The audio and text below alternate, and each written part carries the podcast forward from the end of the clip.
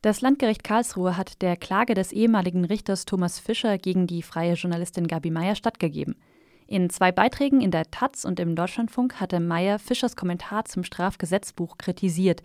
Dieser sei mitverantwortlich für die Verurteilung von mehreren Ärztinnen nach 219a, dem sogenannten Werbeverbot für Schwangerschaftsabbrüche. Das Gericht untersagte Meyer im Urteil vom heutigen Freitag konkret drei Äußerungen.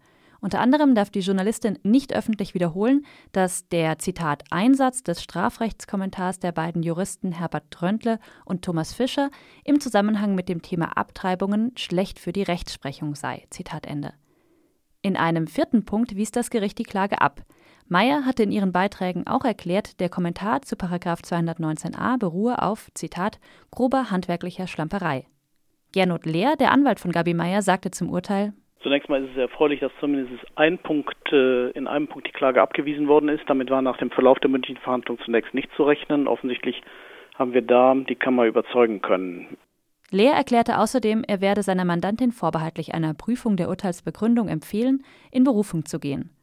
Thomas Fischer hatte in der mündlichen Verhandlung unter anderem erklärt, er habe nur bei einer Ausgabe des Strafrechtkommentars mit Herbert Tröntle zusammengearbeitet, alle weiteren Ausgaben habe er selbst verantwortet und darin Tröntles sehr konservative Ansichten zum Abtreibungsrecht gestrichen.